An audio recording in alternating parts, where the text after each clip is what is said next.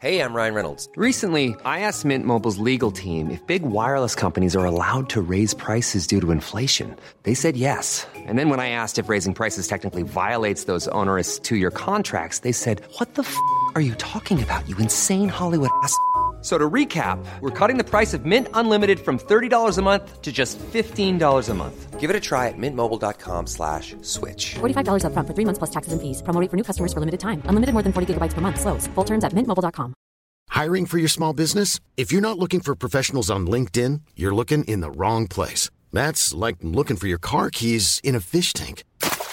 LinkedIn helps you hire professionals you can't find anywhere else, even those who aren't actively searching for a new job but might be open to the perfect role. In a given month, over 70% of LinkedIn users don't even visit other leading job sites. So start looking in the right place. With LinkedIn, you can hire professionals like a professional. Post your free job on linkedin.com slash spoken today. When you're ready to pop the question, the last thing you want to do is second guess the ring. At Bluenile.com, you can design a one of a kind ring with the ease and convenience of shopping online. Choose your diamond and setting. When you find the one, you'll get it delivered right to your door. Go to Bluenile.com and use promo code LISTEN to get $50 off your purchase of $500 or more. That's code LISTEN at Bluenile.com for $50 off your purchase.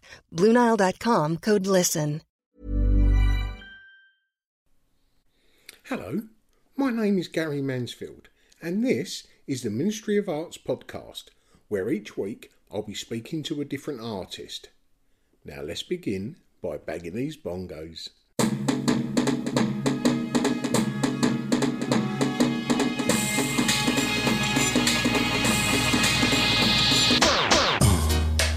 Yeah, right. Crazy. Hey, hello, how are you? And welcome to episode 162. Well, today I'm taking you over to Amsterdam, where today's guest, the London Police, first made a name for himself 20 years ago. Where their iconic symbol, the lad, and the world it lives in, was first created, which now adorns walls all over the world. I'd followed the London police for some time on social media, and I mentioned to another street artist that I was just organising a date to record an episode, and that artist strongly recommended that I record over Zoom, as recording in person could well get messy. The reasons for which will be unravelled in this episode. And just before we go into this week's episode, I'd just like to thank our Patreon supporters, without whom we would not be able to listen to this podcast. And if you're a new listener, we are a self funded podcast. We don't have adverts. So if you like what you hear and you think you'd also like to support, then go over to the Ministry of Arts Instagram profile. You'll find a Linktree drop down box which will direct you to our Patreon page. And you can help support the podcast for as little as £3 a month, which is pretty much the price of a cup of coffee. It sounds a pretty good deal, even if I do say so myself. And if you are a new listener to the podcast, go and have a look at our back catalogue. It's pretty bloody amazing. And if it's street art you like, we've got Ben Eine, Dale Grimshaw, Jacqueline de Montaigne, My Dog Sighs. We've got Joe Pill, Ben Oakley. There's something there for absolutely everyone. But getting back to this week, please come and join me over Zoom as I spoke to Bob and Chaz from the London Police. But anyway, back onto, onto you guys, if that's all, if that's all right. Yeah, Um, absolutely. I've got several questions that I ask each artist. The first being, how would you explain what you do to someone that doesn't know your work? Want to take that one, Bob? Uh, yeah, let me start. We, we pretty much make everything with uh, office marker pens. That being a, a staple of. That's the one I use the most. Yeah, although this is this is audio, so Bob uh, is holding up Edding, Edding ink pens, which are normally sold as office marker pens. yeah, and a fatter marker pen, which is about twelve millimeters. But I think what we're quite good at, um, both of us, is using very limited tools to make quite um, quite ambitious artwork. So um, if we make a black, especially if we're making a black and white illustration, from a layman looking at our work, you'd see like a um, a very uh, happy world, like a very happy character that Chaz has created uh, in a sort of landscape that I create. So it's like using using pens, creating this fantasy world. I'm quite confused. Yeah, go on. Yeah, Elaborate. Yeah, well, yeah, I, I would I would say we both have two distinctive styles. I paint the characters which are commonly known, you know, to, to London police. Uh, anyone who knows about the London police, the smiley, what we call the smiley characters, I call them lads. And Bob, having started drawing them with me uh, when we first started London Police back in the late 90s, left the London Police purely on the basis that I- guess Bob is a very uh, creative uh, artist himself, that he didn't want to be just painting what I was doing. I went away into music, came back and started doing architecture drawings. He was making paintings of architecture and stuff.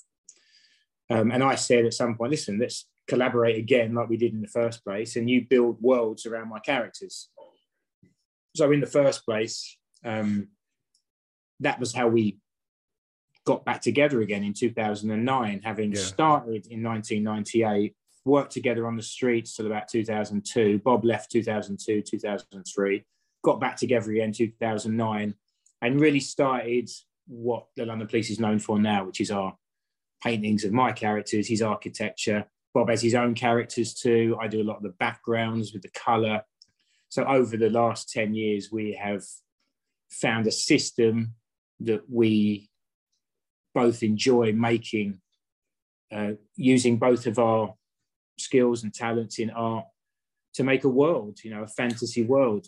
Yeah, and that was how exactly how it started. But as the years go by, we've got more strings to our bow from that. Like we've started, we started really with just black and white in 2009. And what for about two, three years, we only did black and white canvases Mm. before we started introducing color and these sort of more sort of I'm not going to say graffiti based backgrounds, but I, I grew up with a little bit more of a graffiti mentality or a love for graffiti and colors and tags and stuff like that. Whereas Bob was a little bit more of uh, technical ability, illustrative side of things. So I started creating these sort of wallpaper backgrounds with fades with the acrylics, spray on top, writing little sentences and drawing TLP logos. Then we draw the characters on top, and then Bob would again put the architecture around. And that became a sort of another style we did. Then Bob started creating his own characters as well, started doing illustrations of iconic people like Bowie or James Bond or Amy Winehouse. And then I would sort of work my characters around him. So we had the ability after a, a few years of both being able to draw the subject of the painting and the objects of, the of the painting. And sometimes he did the background, sometimes I did the background, and and it gives us lots of strings to the bow. Whereas we can do some very basic, simple canvases with one or two colours and not too much detail, Mm. or the full colour canvas with all the you know the, the, the fades and the logos and the spray and lots of characters. So we, we feel like we've got a huge um, inventory of styles that we can use Mm. To, to create canvases. But that's purely that's purely like small change, incremental changes over a long period of time.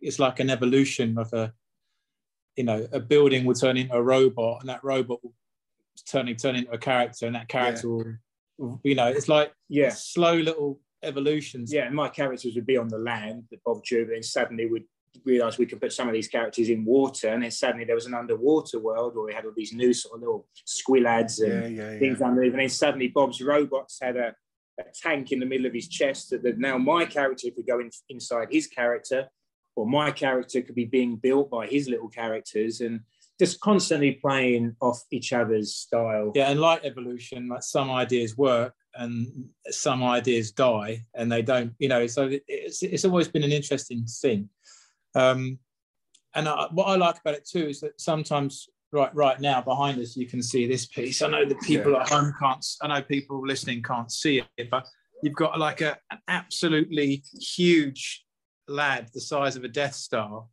and then when you zoom in it, it's being sort of roadways and Yeah. and, and transport yeah. network between. So you can you can really like mess like you said earlier. You can really mess around, experiment with with sizes, sizes, scale, perspective. Perspective. Sometimes they go right back into space. Other times they're on flat background colours and stuff. And Now you've introduced colour. Do you still use a monochrome? we, we were just showing in uh, Temper um, a couple of nights ago, Um, and that was we, we stuck to black and white with that because that was a particular show where they asked every artist to introduce a new upcoming artist Yeah. and make some kind of balance or sort of counterpoint between the two. So because we chose Chinny Bond, who's a who's a friend of ours, who's a who's a great artist, he uses black and white. So we use black and white on, Yeah. on that level, and it worked. But again, it's we can we can just pull that out of the, you know, the inventory of all the different types of stuff we can do, and it and it works. So black and whites are, are, are great, aren't they? Mm. They're, they're, they're I was going to say that when I see them in colour and in black and white, they still work just as well. What the colours are just different rather than better, or you know, it, they obviously add to the image itself. But um, yeah, it doesn't detract any if you haven't got the colour in it. I find anyway. yeah, it's weird. All the sometimes in in life, especially as an artist, you'll know yourself and, and anyone listening who's into art. Well, there's just happy accidents that happen Yeah. sometimes, Yeah. or moments that that send you in a certain direction. Now, in the early years, we used to um, go to a t-shirt company called. Here, it was one of my mates I played football with, and he said, "Oh, come on, you know, let's let's um, make some t-shirts." And I went in that first day, and they were making t-shirts for this band called the Urban Dance Squad. It was like a, a Dutch band, you know, sort of mixing rock and sort of hip hop and different different mediums and that. But they had this T-shirt which was like a, a soldier with a little gun on a skateboard, and it said Urban Dance Squad above it, and it was all in black and white. But all the T-shirts were in different colours, so it had a grey background, a light blue, a red, and it looked so good. And I'll never forget the um, the the guy at the, at the place, our friend Bart, saying, "Oh yeah, you know, black and white works in every colour." And that was probably the moment where it was like, Yeah, yeah, yeah. my characters are going to be black and white. And on the t-shirts from the beginning, black and white works in every color. So there have been occasions where I've changed the color of the, of the characters, and it gets a little bit of condemnation on the, you know, it's all the same, always the same. But it's fixed. Black and white works on every every Yeah. color, and uh, yeah, since that day, I mean, it, it, it's always worked like that. When I first started drawing these characters, and Bob too, on the streets of Amsterdam, we would do it on white paper. So all the electricity boxes in town and all the uh, where they would advertise concerts and theatre shows and all that shit, there was all always have white paper next to it or beside it. So we used it like a canvas. So we'd sit down and we'd draw. And so originally on the street, it started off black and white. Such was the nature of how Yeah, of those course. spots were there in, in, in Yeah. for us to draw on.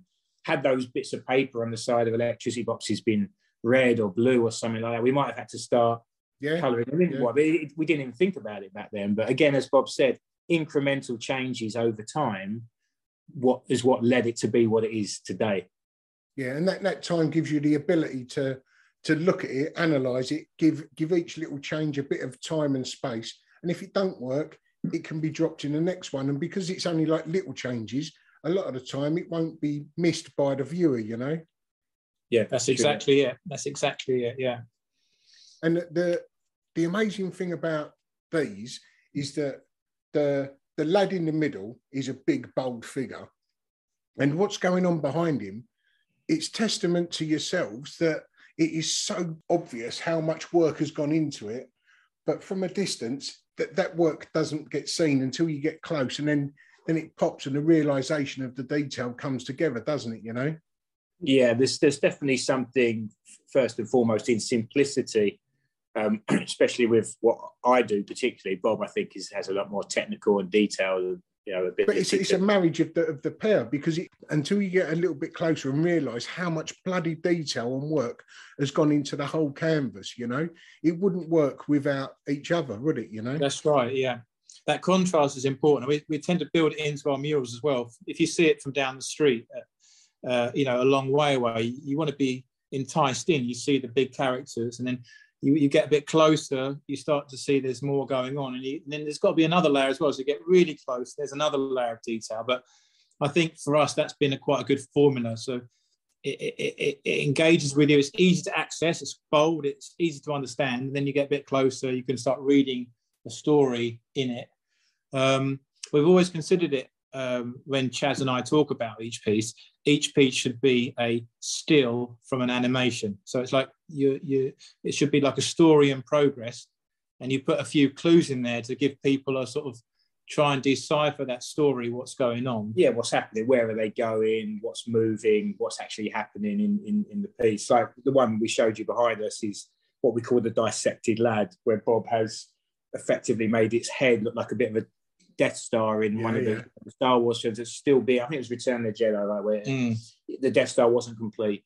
So it's still being created there. So straight away you realise it's being created. Yeah, and you've nice. characters around carrying things in. And although it's just very simple stuff, it still points towards that there's a world there and there's a story going on. And I think Well, anyone I wouldn't even say it was simple stuff because it takes a lot of fucking hard work to make something look simple, doesn't it? You know, that's that's what I was getting to. I had, I did only read that you don't use stencil; that it's, it's all by hand. it's it's all by hand and we don't use stencils but over the years there's certainly now in this in in this day i've got templates of circles Oh, i've got of course. i've got templates of shoes i've got templates of the bodies so that you can build the the uh, characters and a lot of the time we've got um uh, symmetry in the piece so you literally can't you, you can't try and draw the same circle on the left and the right and get it right you, No. you find the center point you measure you make sure the circles are the same size, you make sure the body's in the same place. Whereas the, the it's not such a myth because it was a, it was true for many years, but back in the day we didn't use anything. When I was drawing them on the street, I, I did the circles by hand, and that was by simply sort of drawing a first initial circle, looking at where the bumps were. So imagine it like a clock face. You'd look at it and you'd say, "Oh, between like one one o'clock and three o'clock, it sort of bows out Yeah, edgy." yeah. So you'd you'd you'd you'd work on it for a few minutes until you got what you felt was a, a good circle, and then using the thickness of the fatter pen, keeping the left hand side of the of the nib on the on the circle you it, yeah. created. You'd go around it, and it would create what would look quite kind of like a perfect circle. Of Yeah. course, it never was. It was always there was always discrepancies Of course. but it looked that way. But in back in those days, you're only drawing one or two of them on the street. Whereas now, when you're working with canvases, that things need to be in the right places, and you're measuring stuff, and you need stent, or you need templates, and you need to work it like a Yeah. design more than anything. But I mean, I could still draw a pretty good, um, perfect circle, but not just like that, like, like in one second, like you see these people on YouTube and that. It would take me a minute. Yeah, I Mm. think you can draw one, but then draw me the same one next to it, exactly with exactly the same Yeah. size, and that's what that's when it gets more difficult. Yeah. That's when it gets more difficult. So, but um, yeah, that was something that we were known for back in the early days during the streets and that. But uh, yeah, these, these but, days, but still, been every, everything we do is by hand, and it's all very, you know, it's all very traditional tools. It's just um, pens and pencils and rulers, and it's just yeah, because like when I get the it takes a long time. on the canvas, when I put a circle in, I'll still just get the initial circle in on with the template, and then go by hand with the fat pen and, and go around that without the template being there. So what you get then is you still got that element for uh, mistakes, which is actually what you want at the end of the day. Yeah. We try and we try and have a benchmark of perfection, being the we're trying to make this look like a print, like a robot did it, etc. Yet it's actually the the, the the the human fallibilities and the little mistakes that that make you connect and course. realize It's, it's it the done. personality of it, isn't Yeah. it? We've had people come in before and go, well, it's not that impressive. It's just printed. And you say, no, no, no, we did it all by hand. And then Yeah. they're impressed. Oh, and it yeah. just shows you the I've- difference between the, the, the perception that it's done on a computer Yeah. and it's actually drawn by hand. Yeah. I can see why some people might think, yeah, this this this character is just basic, simple. Anyone could do it on a computer. Well, sure they could, but can you can you invent it and and, and learn to do it by hand like all Yeah. those years first? I make large drawings of, um, at the moment, I'm doing padlocks and they're with fine liners. And rather than do cross hatching, you know, the, um, the tally mark, which is like, you know, sort of like that, the four strokes down and one up, like a prisoner would put on the wall. marking yes, yes, day. yeah, yeah, yeah. Right. So they're made of thousands, tens of thousands of these tiny little, like each tally mark is probably about a millimeter wide, you know, but it's just fucking hundreds of thousands of these little marks. From a distance, it just looks like a, a textured, highly detailed padlock. Mm. And like yours, it's not until you take that step closer that you go, fucking hell, this is really detailed. And again, people think that mine was computer generated until you get up close to it. And those little marks you're talking about, you can see the the imperfections in these little tally Yeah. marks. And Mm. and as soon as you realise, you go, fucking hell, these are handmade. This Yeah. is taken That's right. like skill. it's and- almost and the imperfections hours. that, that it's almost the imperfections that make you realize, oh, this is done. Mm. You know, by how. And you'd hope as well with the, the, the style of work that you make and the style of work that, that we make, even if you don't like the content of what we do, you Yeah. could appreciate The the craftsmanship. craftsmanship. And that's Yeah. what me and Bob always say because we realise that our our uh, our particular style has a, it's been described before as almost like a marmite style. Like you either love it or you don't like but it. then, yeah, but you'd hope that anyone who was big, critically looking at it would still turn around and say, "Well, listen, this isn't my thing. Maybe it's a bit too much cartoony or this or that." But these boy, these boys can do what they do well, and we take a lot of pride in the craftsmanship, and that goes from paintings, and that goes over to the murals, and that goes goes over to actually who we are as people too. We take a lot of pride in trying to be good people, and we've spoke a lot about the artwork up until now, but actually it's me and Bob's friendship and the people that we are and have grown. I mean, we've been friends for like, we've been doing London Police 21, 22 years. We were friends for three or four years before that. Actually, the, the, the, the key factor in our artwork being successful is me and him's friendship. And Yeah. we've managed to stand each other this long and deal with each other. Yeah. The changes that we've been, you, you know, it's like with anyone. You, you can rub each other up the wrong way. One time, this guy wants to do that, the other guy wants to do that. We've and, and don't get us wrong, we've been through some really tough times where we wanted to leave, they stop working together or weren't speaking course. to each other. That wasn't my fault. It was kind of your fault. Yeah. Did you have art growing up, either of you, in the home? Um, as much as any kids at school and that, I guess it was a part of school, wasn't it? And you're encouraged to draw. I guess I was very, I had natural artistic talent from an early age, or at least and desire to to want to draw. There's a funny story, really, of uh, early graffiti that I, I was caught when I was about two and a half, three years old. I'd I'd learnt to write my name, my full name, like uh, first name and surname. And that's all I did apparently. I just wrote my name with crayons and couldn't write anything else, couldn't really read or write anyway, but wrote my name. And I wrote it down the stairs on the wallpaper. And I'll never forget just a little image of being younger and my mum and dad saying, Who did this? And I said, It wasn't me. So I was, I was old enough to be able to have written my name down the stairwell in full, but not old enough to understand that that was absolutely damningly incriminating Yeah. and that I was going to get slapped, you know, smack bum and off to off to the bedroom for whatever. But that that that shows you that I had an early desire to to, to tag Yeah. really. yeah. So when I got to uh, when Spray Can Art came out, You threw And, your uh, Crayola crayons away and picked crayons up the spray away. can. Yeah, crayons went away. Started spraying down mum and dad's staircase. Someone else, yeah, I put my brother's name at that Yeah. point. It wasn't me. I worked it out by. No, but I it was the the onset of uh, the hip hop um, period in coming into you know UK in the eighties, Yeah. bringing with it um, uh, breakdancing and graffiti and all those things. It's super got me excited. And I used to go down to the, the parks in Chelmsford and sort of like just hang out near those subways and that where you see like tags and that and the multi-story car park, which is a famous car park in Chelmsford at the in the in the heart. That used to have loads of graffiti in, in the in the stairwells. And although it wasn't probably the the smartest place for a young 12, 30 year old to be hanging around, I would go there and find it fascinating. And then Spray Can Art came out and it got me into graffiti. There was a, a crew called the ERZ, the Essex Rockers, great, great guys from uh, Chelmsford. And uh, he's now called Noir. At the time, he was called uh, Dare. And they were a few years older than me. And they were the kids in Chelmsford doing graffiti and stuff. And they'd go down the gasworks, which was like a hall of fame. And Yeah. it still, still, still might be. I think it still might be there. But um, that's what fascinated me. However, I wasn't able really to find or even have the, un- the understanding. I had to find my own style. I would just copy people like Mode 2 and anyone I could see in spray can art, Yeah. mostly characters. But then I faded away because I couldn't do my own thing and I got into music. Did that for sort of five, six, seven years, got into photography, met Bob. Bob was into photography. And we started going out taking photos together, like in our early 20s. And that's where we formed the London Police because we didn't know what we kind of wanted to do, but we knew we wanted to do something creative. And at the time, it was taking photos, and, Yeah. and we did photo exhibitions. It was only at the first photo exhibition. The first London Police show was in Camden Town in 1998. and it was at a place called Bar Vinyl, Mhm. was it? Yep. Just over near the market there. And they were one of those places that would let artists come and hang their work, and you know people could buy them off the wall. Yeah.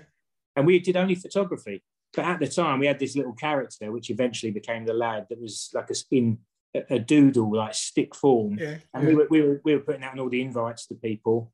Within six months, through friends mentioning it and realizing ourselves, that became the mascot of what we did. And we put the cameras down and we started drawing this character everywhere around. Bringing him to life. Yeah. Yeah, as we moved to Amsterdam in '98, and then suddenly from wanting to start a crew and being photographers, suddenly all that sort of graffiti um, inspiration came back to me, and I started drawing these characters on the streets. Bob finished his sculpture uh, degree at university. He moved to Amsterdam in the in the spring of '99, where I'd already set us up a bit of a base. We were had jobs at the uh, local music um, venue where we lifted amps and we set up the dressing Yeah. room yeah. and we started drawing on the streets and that's how it all kind of came together in, in the beginning i don't know how i suddenly got onto the early history of uh, london police there but Yeah, that's all right. No, we were talking. I think the question was like, you know, did you have art growing up? Um, yeah i, I, did I was I was lucky because my um, I had very good teachers at school that kind of caught on to the fact that I enjoy drawing. That was, Yeah. that was fantastic. And then my parents were really into it as well. So that was um, that was easy for me. I think for some kids growing up, it's quite hard to say, oh, I'm going to art school, you know, when you're 16, 17. But that was really encouraged and that was that was fantastic for me. Nice. I really went straight into like sculpting, like fine painting, really, really like really sort of like stuff with a lot of technique. And it was uh, that, that that I come from a family of engineers, so that you know I really love learning processes, mold making, or welding, all that business.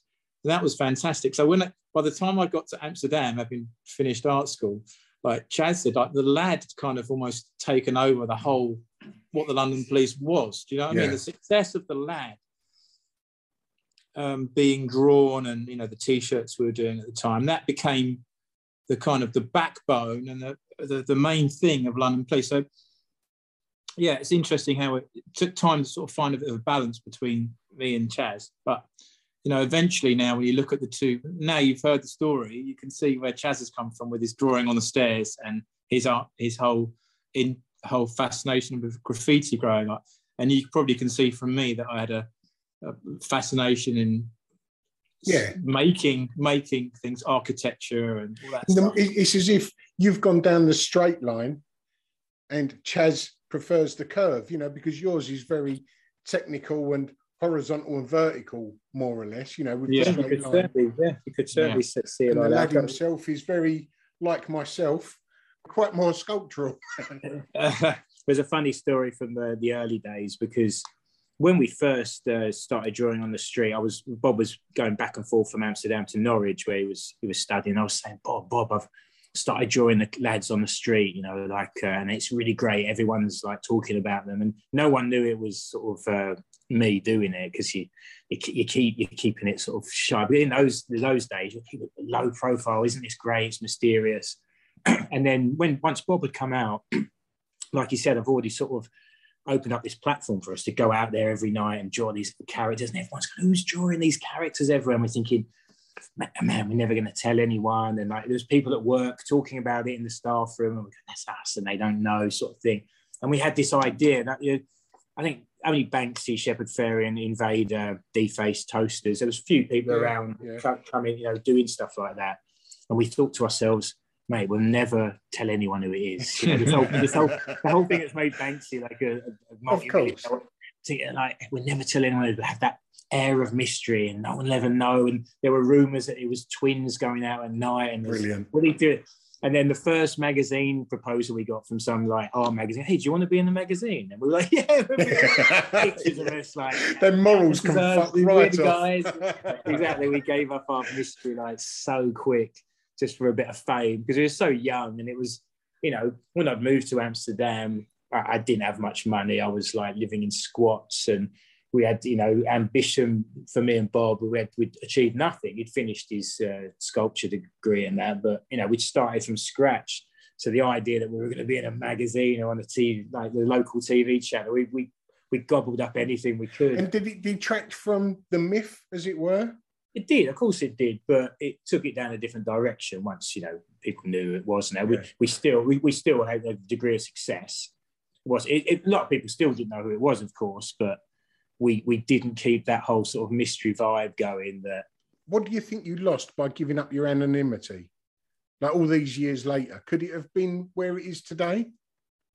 that'd be hard to speculate. It might have been somewhere, something, so many twists and turns Yeah. down the road. I mean, I, I give the, the example of Banksy just because I think he he thrives, or the Of whole course, image yeah, of Banksy it's- thrives about it. I mean, people who don't know anything about it will go, "Oh, "What about that Banksy guy?" And he, Yeah. know, he sneaks out at night. That that's the beauty of something like that. You don't know who it is. Of course. Uh, but I imagine that must be pretty frustrating as well at some point. You know, I, I know all the stories about, you know, uh, him having to withdraw a little bit from friendship circles and society Yeah. to protect to protect that too, which I, I can understand. But no, I wouldn't have any different. It was uh, it was a, a wonderful time when we were running around the streets and that. But we're we're as uh, you know.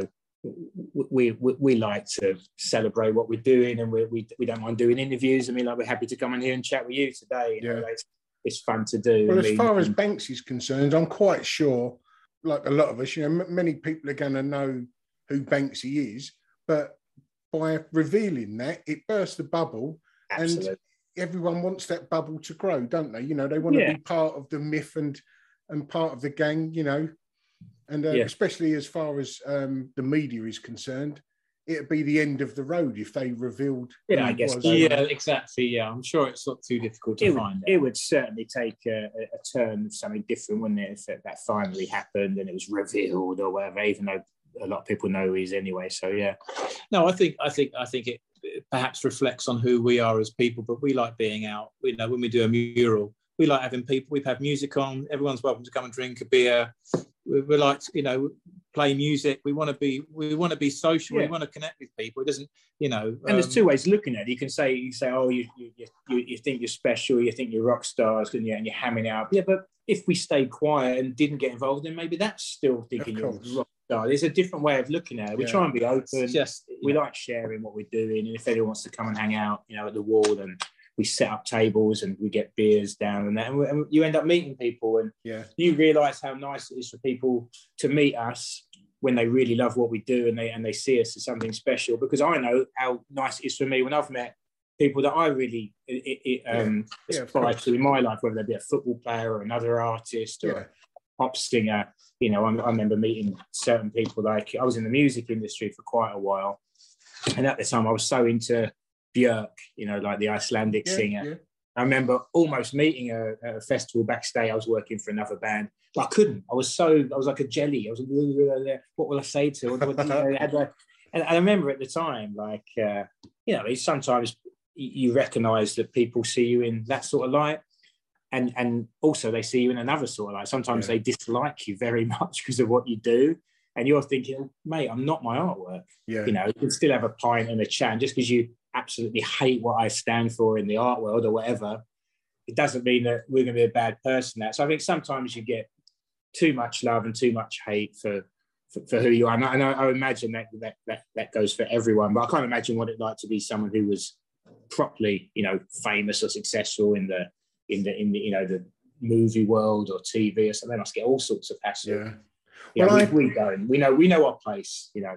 A few months before lockdown, I collaborated with Ronnie Wood from the Rolling Stones. Yeah. Oh, and, yeah? and I've met several celebrities from, you know, ev- every rung of the ladder, more or less, you know, and I've never really been too um, starstruck. You know, I've come away thinking, oh, I've just met so and so, met so and so, like you do. But Ronnie Wood was that different rung of the ladder, you know, the one Yeah. that I'd never really looked at. And when I went round to his house to drop the artwork off, and he opened the door to me, you know, Yeah. my pupper did go a little bit, you know Yeah, what I mean? weird. It's weird because you wouldn't suspect you would because you've you've already drilled yourself. Come on, we're all the same. It doesn't matter, and and and that kind of thing. But you you can't help it. Sometimes No. it's just like we had we had a funny thing where we did a show in LA, and uh, Ashton Kutcher and Demi Moore were Nice. friends with an artist friend of mine, and they turned up to our uh, show and bought a piece, invited us all round to, to dinner, and already that was like, oh wow, you know, mean, you've, you've seen Demi Moore your whole life in films, and Ashton Kutcher obviously was this celebrity at the time. And so we go around the house to dinner, and already thinking that's bizarre. And then we get there, and uh, Bruce Willis is around there as well because he used to obviously like, he, he has the Yeah. kids with Demi, and it was a whole family affair. But they were coming up to you know, Demi Moore's coming up to me going, "It's so great you guys come here. It's so good." And you're thinking, "Fucking hell, it's like great to have us around here." Like, but you know, it, it, it, it's just funny sometimes like that. But yeah, the older you get, like yourself, so you realise everyone's special.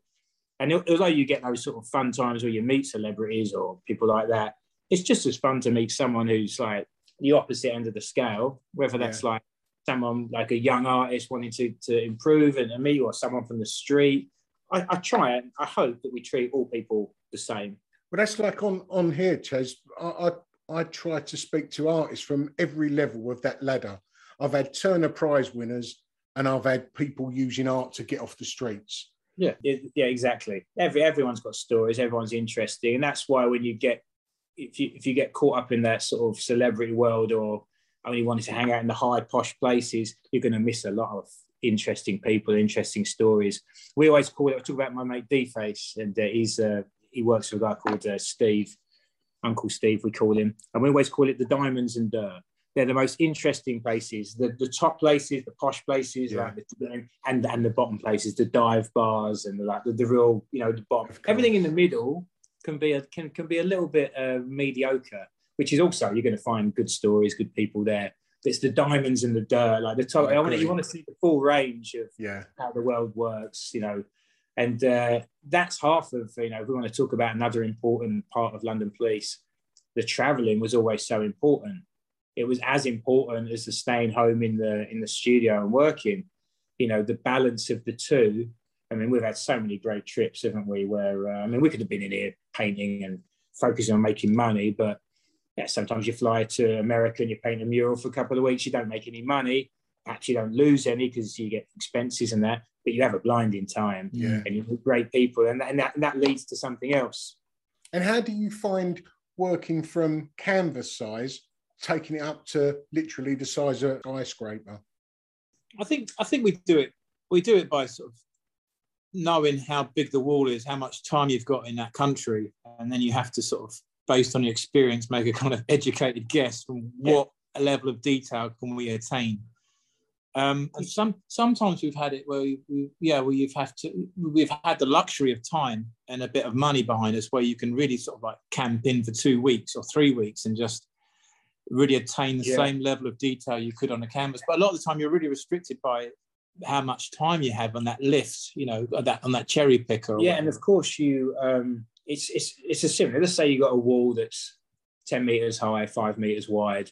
Well, that's as that's the same as a bit of paper, ten centimeters high, five centimeters wide. You work out your sketch, and then it's about sticking that on the wall. But what we've found over the years is that the smartest thing to do is have a rough idea, and then, as Bob says, once you've got the main elements of the uh, the mural in, how many days have we got left? We've got three days left. Okay, what can we do? Okay, let's add some buildings around yeah. the back. There's just some coloured circles up here.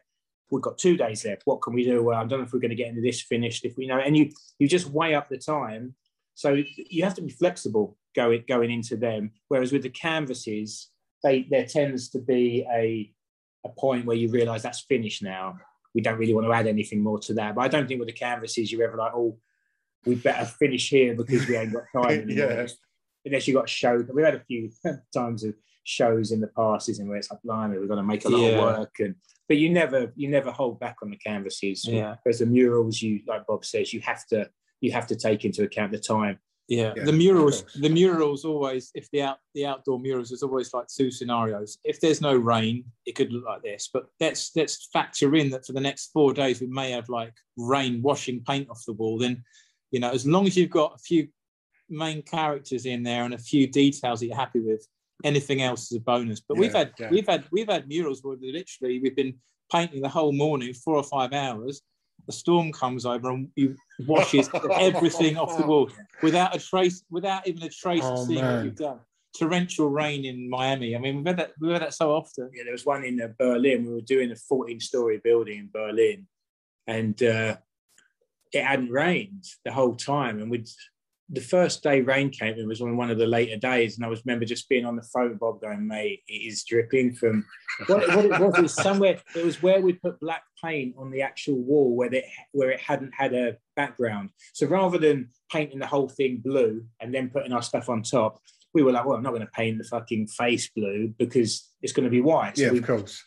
So so where we painted black on just the um, it was that wasn't it? Oh, no, Yeah. no, no, it was where we'd, we'd sketched out with With um, with Posca pens. So where that had gone just on the wall without anything underneath it, that started dripping because it was a robot Bob John at the top. It just dripped down the whole piece. And I'm looking, 14 stories. and I'm just Fuck we're on the that. phone to Bob going, it is just ruining the whole piece. As I'm standing here, and Bob's going, well, what are we going to do? I said, I don't know, mate. What we so what we end up having to do is having to repair the whole piece. But you learn your lesson, and from that day on, on the on the wall, we realised you can't put black on the thing. So- Yeah, of course. and that's another part. What, whatever mural you ever do, and most muralists will tell you this as well.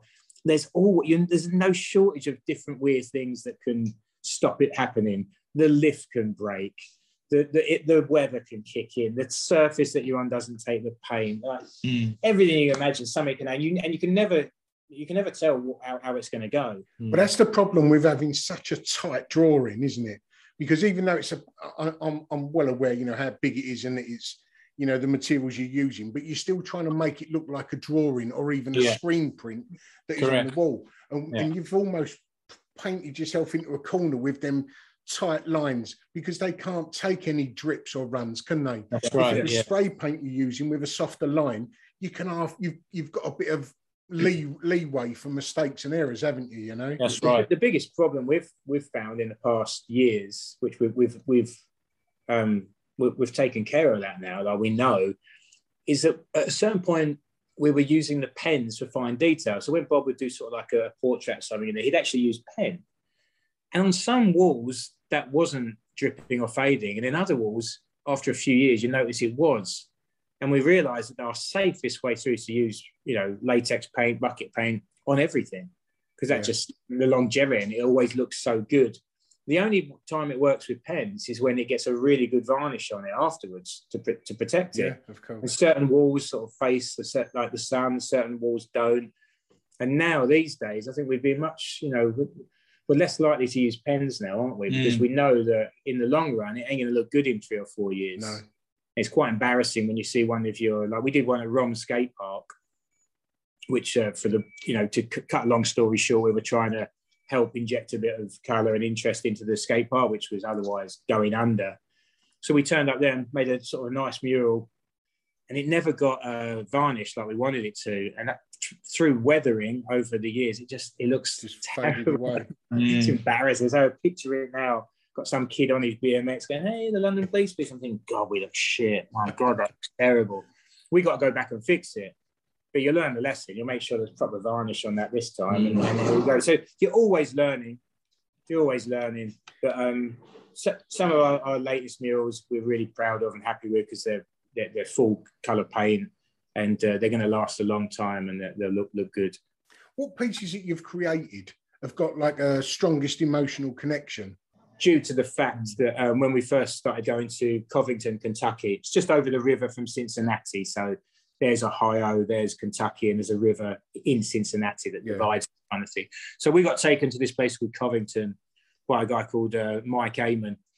And uh, I met him in Miami, one Art Basel, and he was like, "Hey, how'd you like to come and uh, do a little show in my town and a mural and stuff?" And over the course of several years, we we did shows there, we did some murals, and then he got he, he got stage what, five cancer suddenly out of nowhere, and he, he was Oh wow! it's sad. It was just it was it was perilous, of course. Once we found out, we knew there wasn't much time, and he held on for a year. Um, and we went and did one last mural project over there with him just before he died, and that was poignant for us, uh, of course, because because because of that that happening, and we became really close with his mum and dad and his uh, wife and and all that, all the friends there, and then we went back about nine months later, and we did a piece right next to his dad's office, and it had him in it. It was him sort of giving a thumbs up at the center breastplate of a, of a giant space dog, and we had all the characters and that.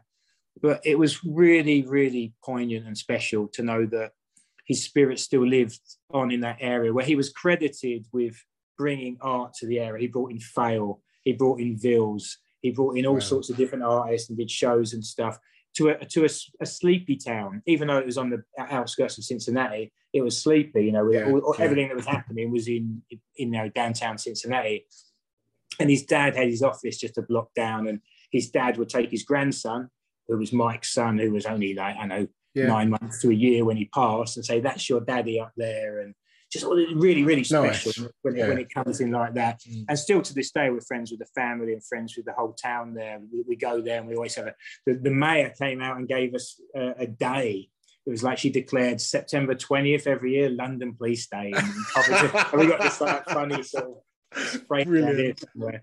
Yeah, we've got like a, a what is it called? What's that certificate? I don't know what is it called, What is and a, called, a proclamation. A proclamation. Like like um, Yeah. Groundhog Day. Now uh, it was great, and it's things like that. You know, that goes beyond a mural. Yeah. And actually, what was so special about that mural was that when we did it, we did it in conjunction with what were they called? They were they were they grew plants and flowers and and veg, vegetative Liv- stuff living on wall. living walls or yeah. whatever. Yeah. yeah. So at the beginning, we just did sort of a, a green um, floor on this piece that was going to become vegetation. So now it's got all like flowers and bushes growing out of it, and it, and it and interacts with our piece as well. And and that, that's fantastic as well. So that piece lives on, and Yeah. the memory of him lives on, and And was there colour in that piece other than the floor? loads of colour. Yeah, if you was wanted to look at it, you'd uh, Yeah. you'd Google um, Covington, C O V I N G T O N, Covington, Kentucky, London Police mural, and you should pop up. It's a giant space dog with all the lads coming out of him. Oh, are they numbered like one to ten? They Yeah. are I know the yeah. one. I know the one. Yeah. And you, so if you look closely, Mike's in there, like giving the Oh, thumb. okay. I think another one uh, that was fun was the Miami Dolphins Stadium. That was quite special. Yeah. Yeah, there was a through uh, Goldman Global Arts who who are in charge of like the Wynwood Walls over in Miami, which has become like a sort of an epicenter of murals and Yeah. different artists. So they, they got a job to bring artists into the, the Hard Rock Stadium where the Miami Dolphins play, and that, that was just epic to, to be in that surrounding. Like uh, we we painted there over Thanksgiving one day, so there was it'd be dead in there, completely quiet, but you could go and sit in the stadium Yeah. and be there the whole time. And by the end of that project, we we went to a game, and uh, my brother is a big uh, American football fan. And we ended up hanging out with Dan Marino, like the, the the the Miami Dolphins legend, and like just being in these, like we said earlier, like it just takes you to some funny places. Like the artwork Yeah. takes you all around the world, takes you Brilliant. into into Demi Moore's house or into Miami Dolphins Stadium or in the street, meeting people from the street who are trying to get out. I take you everywhere.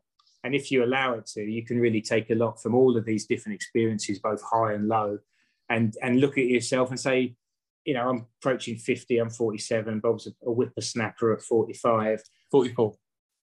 Well, but we've had this we've, but we've had this great we've had this great life we've had this great um you know soap opera that you know before us all due to the fact that we wanted to draw and you know make things on the street and make paintings Brilliant. and you know and, and it really has been a, a, a huge adventure and one that doesn't feel like it's stopping Yeah. anytime soon. I mean we're not the biggest or the greatest artists out there but we know our place on the food chain we uh, love what we do makes us happy every day we come to work we get afforded well before the pandemic we got afforded the chance to travel around the world all the time like we said so Mm. you won't hear any complaints from us but um, we're still ambitious We still- Superb. You've mentioned a few other artists there. If there was yous and five other artists, past and present, what would your ideal group show be? Mm, good one. a, a lot of the artists that we really enjoy come about because you end up being friends with them Yeah. And so the, there's something about meeting someone becoming close and friends over so many years that makes you have an affinity to their artwork as well. Because when you see it you see them. Yeah, it's just an extension of their personality, isn't it? yeah like my one of my best friends is gallo. He's not the, uh, the the biggest artist in the world and he never pertains to be or, or really tries to be. He just does his artwork his way. And sometimes people can think they're quite aggressive characters faces whatever but when i see them i see gallo i see 20 years of good times he's one of the funniest most warming people you'll ever meet So I can't look at that without feeling a sense, of, oh man, I'd have him in any group show. Yeah, any of group show. course. But then you've got the ones that you don't know, who you admire, you obviously uh, you know aspire to, and you'd have them in the show for that reason. And then there's the ones you can't ignore, like all the, the all the the greats. But usually there's a reason why they're the greats because they've they are good. They've done things a lot. They're, they're great. That's it. Yeah, is it? You can't you can't you can't deny it. You know, at the end of the day, you know, it's uh, it's always objective, isn't it? Oh, Yeah, you never know who's gonna like. you. So we like drawing for us first and foremost, but the fact that we've got seemingly thousands of people who like to follow us and buy our artwork and you know write to us. And mean, today we opened up a, a package from a, a friend. She's a, a girl from Austria. We've been in touch for years. She has a, a, a lot of um, illnesses and looks like she's suffering quite a lot. And she's been a huge inspiration for me because she always keeps a, a brave face and keeps going. And I always send the t-shirts, and, and today she sent us two artworks Nice. you know, and, and, it, and it was great. It's amazing, you know, the effect you can have on on many people or one person. That's why you do it. yeah. It's uh, we saw what's been going on with. I'm sure you're aware of the background Bob project. Yeah. Brilliant. I was, I was in the first one. Brilliant. Yeah, and it's it, it, it- it's pretty. You can see how many artists are just like more than happy to get involved with that because it says it says everything. It's it's just wonderful. It warms the warms the cockles, Yeah. doesn't it? And uh, everyone can get involved, and uh, it just it's just inspiring things like that, and it just keeps growing. You know, Yeah. a lot of these things come along, and you do them, and the, you know the show goes off, and X amount of money is made for charity, and everyone's happy and whatever. This one's going on. They're getting some proper artists in now as well. alongside me and Bob. And they- they got like some. It's just getting better and better, isn't Yeah. it? And it just keeps going. So you know, long long may that continue with background Bob. So I'd have him in the show as well. Yeah. My best friend Gallo. I'd have, I'd have um, Wayne Horse in the show. He's a German guy living in Amsterdam, but we've kind of like come up together. Like, uh, and he had he had a kind of a as, more than anyone else I know in Amsterdam. He had this like passion, and he, he was very dedicated to his art, very serious about his art. And what's beautiful to see is like through his persistence and perseverance, now he's getting like internationally recognised. And you look at his work, and he's absolutely gobsmackingly good. And I think I'm so happy to see someone I know just Yeah. battle on and battle on and battle on. He's He stuck to his guns. he's didn't he? making a real success of his life and uh, of his artwork, and also that's that's beautiful to see. You know, when someone just sticks at it and sticks at it, and and, and through knowing him, if you saw his artwork today without knowing his backstory, you'd think, oh man, the guy can paint, Yeah, the guy yeah. can draw, Yeah. very impressive. But we, if you know where he's come from and what he's had to persevere, that uh, that also makes the story quite poignant when you know some, where someone's come from. Yeah. they- Well, So it's yeah, I think I think it's, it's difficult to separate the art from the person. I think yeah, Oh, I agree.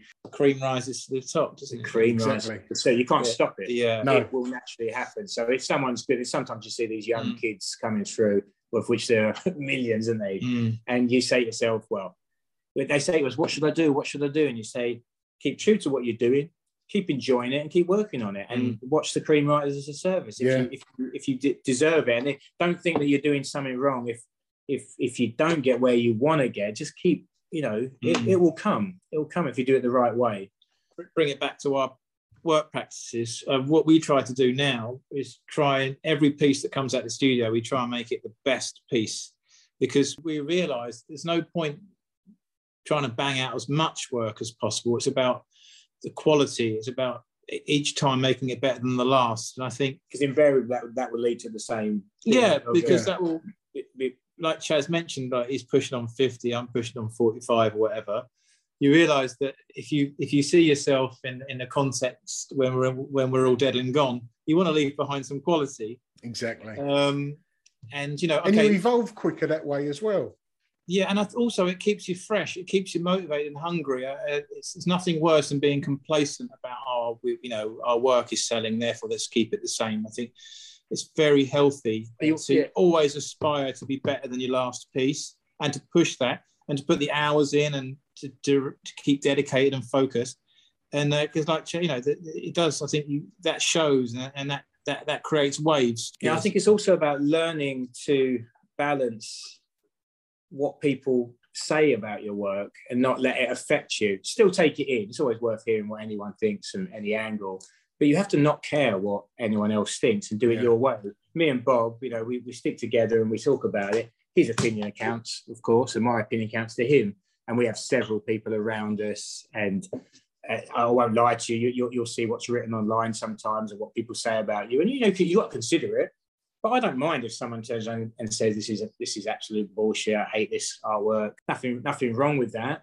It's important that they have an opinion. If you only worry about people telling you know blowing smoke up your ass and telling you you're great, you'll you'll, you'll pander to to to you know those sort of things. Yeah. But you've got to be just strong and say, look, it doesn't matter. People can love it, hate it, everything in between. But do we like it? And if we like it, we we can't put out something better. Do you know what I mean? No, right, no. If we all like the same things, it'd be fucking boring world, wouldn't it? Yeah. Weird how it is though, just like human nature. You could have hundred comments on your piece, and, and the one or two that are negative. Oh, what's he saying? Well, I mean, yeah. in the early days, you, you did pick up on that a little bit. Yeah, you just got to learn to, like you said, see it for what well, it I've is. Got, I've got a few friends who are comedians, and they say that you know, like they can see all the crowd laughing, but if there's one person sat there who's not laughing, they just focus on that person to trying to make that one person laugh because that's the one that's affecting them. That would what do you reckon you should do if you weren't artists? I hate to think what Bob. well, he was nodding with a smile on love, his face. I am not I sure love... I want to hear the answer.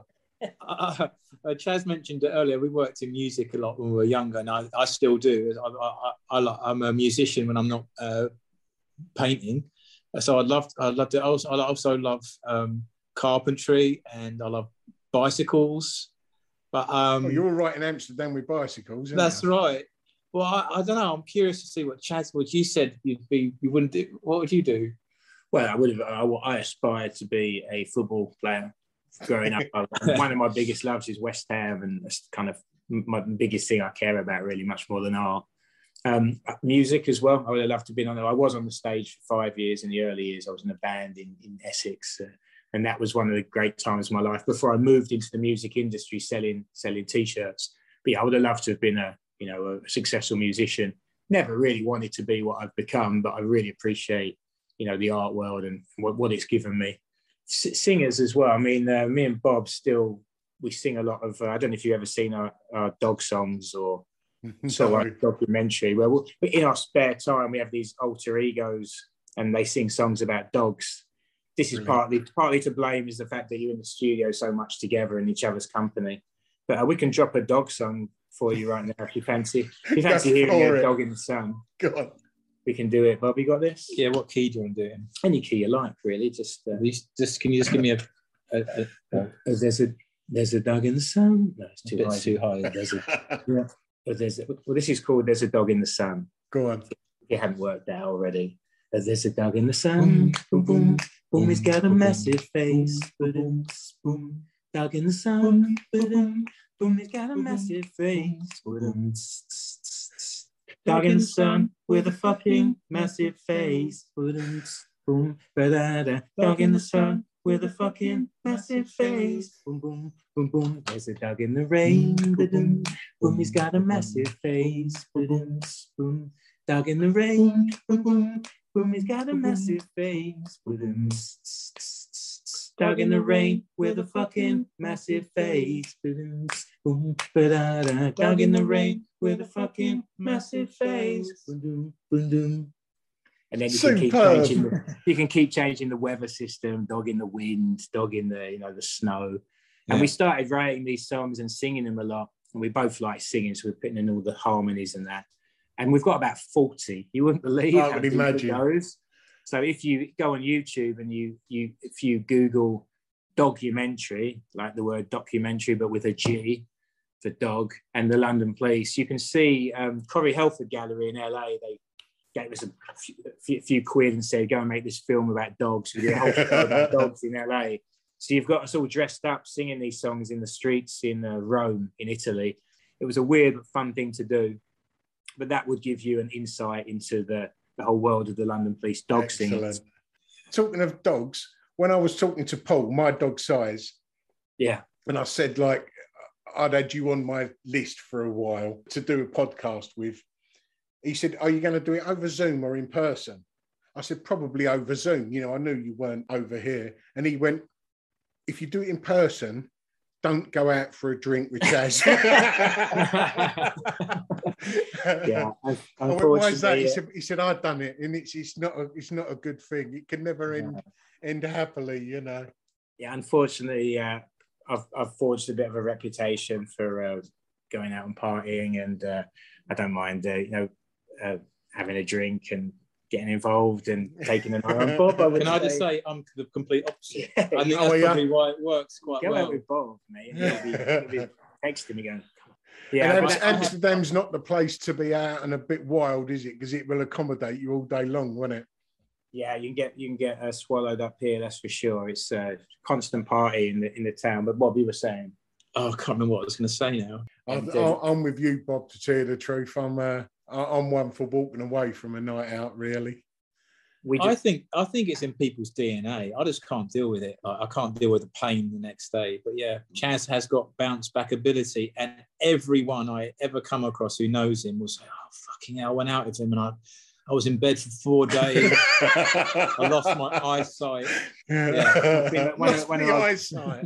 one of our good friends, Logan Hicks, uh, he's a brilliant stencil artist, Logan Hicks from uh, New York. On a number of occasions over a few years, we'd all hung out and we destroyed him like several times.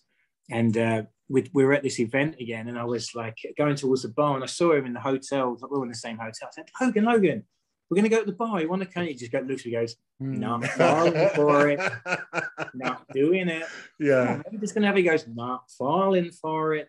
And and what you what you realise it actually is detrimental to going out with your mates because they don't want to go out with you anymore. Yeah. what have you guys got coming up? Certainly plenty of work here in the studio. Good. Certainly, we're we're we're, we're we might have a job in in America in a couple of weeks' time. We're we're trying to work on that and twin that with Art Basel, but that's that's not that's not absolutely confirmed yet. And we had loads lined up. We had a show in Tokyo that's been put off every year for the past couple of years now. But we're so grateful. We're inundated with commissions and, and galleries who want to take our work. Yeah, and we've, we're working on um, releasing our first animation in a couple of weeks' time. Yeah, we've been working on it for we've been working on it for a year, for actually two or, three, two or three years. But like all these things, we've what we what we lucked out on here is we collaborated with this animation company in Amsterdam who showed interest in wanting to work with us, and oh, they've been amazing. So they have all the they have all their expertise, and uh, you know through working with them over the last two or three years, like I said, we've got what is the first of hopefully many um, animation, little mini animation series. So that's really cool. and it sits perfectly. You've Mm. got the you've got the backdrop of one artist and the figure of another. Beautiful. Yeah, so that's that's that's going to be really interesting to see how that works out.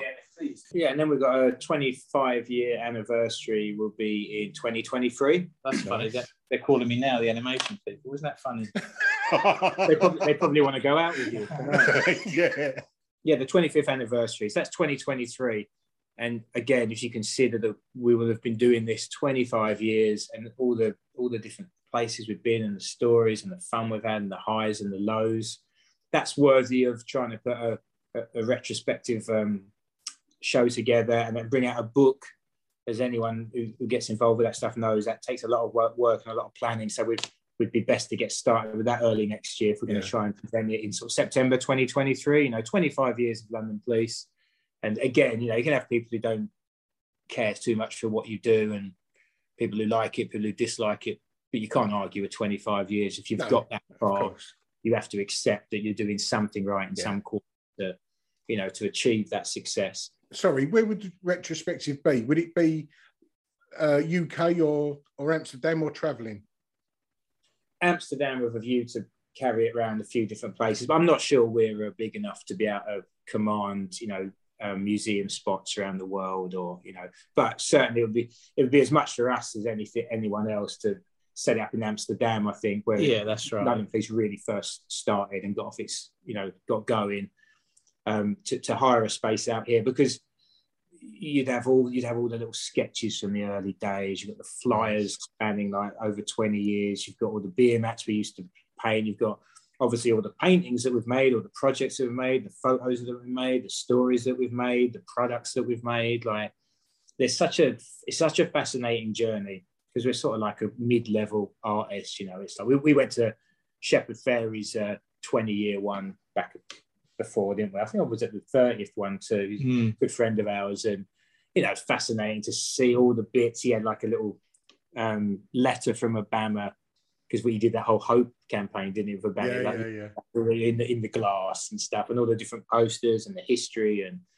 you know, it, it's it's fun to see the, the the life of anyone who's been on a, a journey like that, an artist. Like whenever you see a a movie about someone's life or a documentary about a, a footballer or a pop star or anything, it's it's fascinating the stories you find. You find out all the little things like oh, they were one step away from eh, giving up or ending it all, or Yeah, yeah. trying to have a job or something like that, and then something happens, a little twist of fate or a little detail, and it sends them on a different direction in, in life and that. So, you know, f- like I said, to, to produce a book that shows 25 years of London Police, we, we have never done it, and uh, it, would, it would be as much for us as you know anyone who's interested to, to see the journey.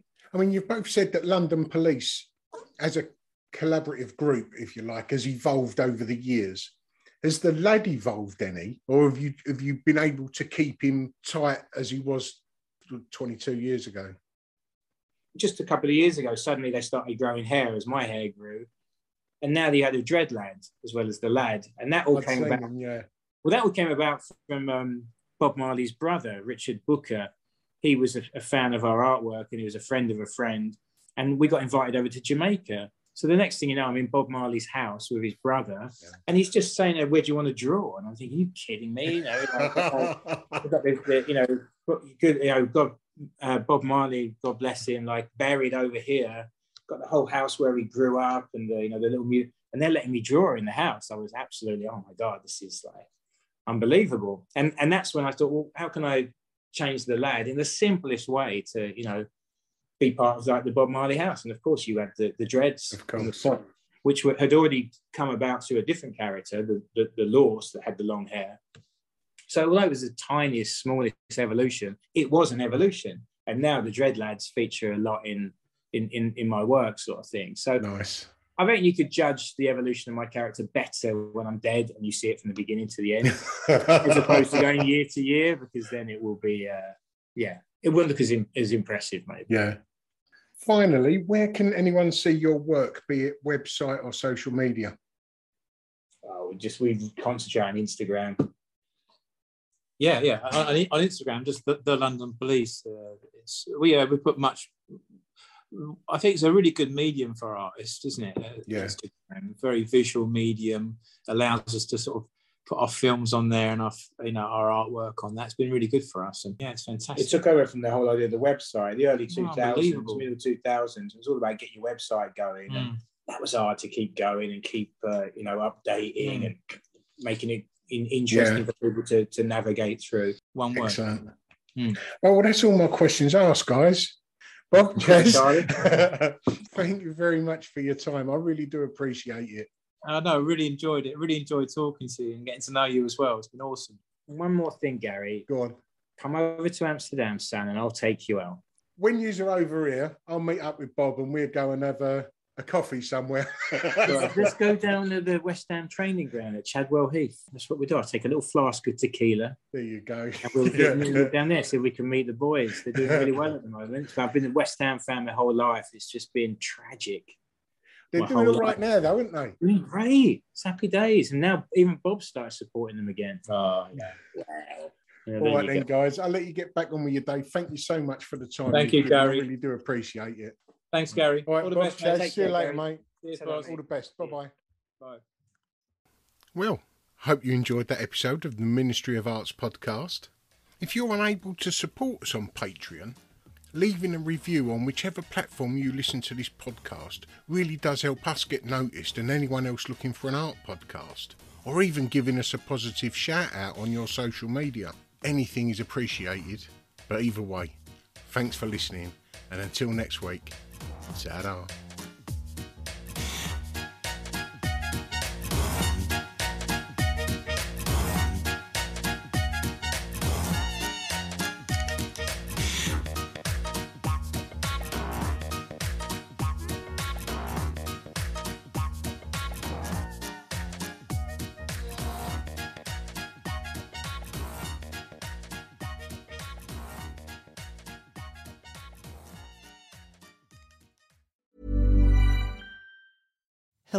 this is Danny Pellegrino, host of the Everything Iconic podcast, and I'm here to tell you all about Splash Refresher because hydration is mandatory, but boring is not. Now, I love my water, but if I don't spice it up, I'm not going to finish what I took out of the fridge. That's why I love my Splash Refresher, which is flavorful, delicious, bright, hydrating, and zero calories. The wild berry flavor is my fave. No, wait, is the pineapple mango flavor my fave? You know what? All five craveable Splash Refresher flavors are my fave because they're so delicious. So get hydrated and enjoy it with Splash Refresher. ACAST powers the world's best podcasts. Here's a show that we recommend. The Real Housewives is a guilty pleasure for most, but if you're looking to not feel guilty about that pleasure, tune in to Everything Iconic with me, Danny Pellegrino, where I break down all the messy moments and behind the scenes antics of Bravo's popular franchise. And on Everything Iconic, I also interview celebrity guests like Kelly Ripa, Keke Palmer, Drew Barrymore, Cameron Diaz, and more about their guilty pleasures, their past work, and so much more. So if you're pop culture obsessed and find yourself watching way too much reality TV like me, tune in to Everything Iconic with Danny Pellegrino wherever you listen to podcasts.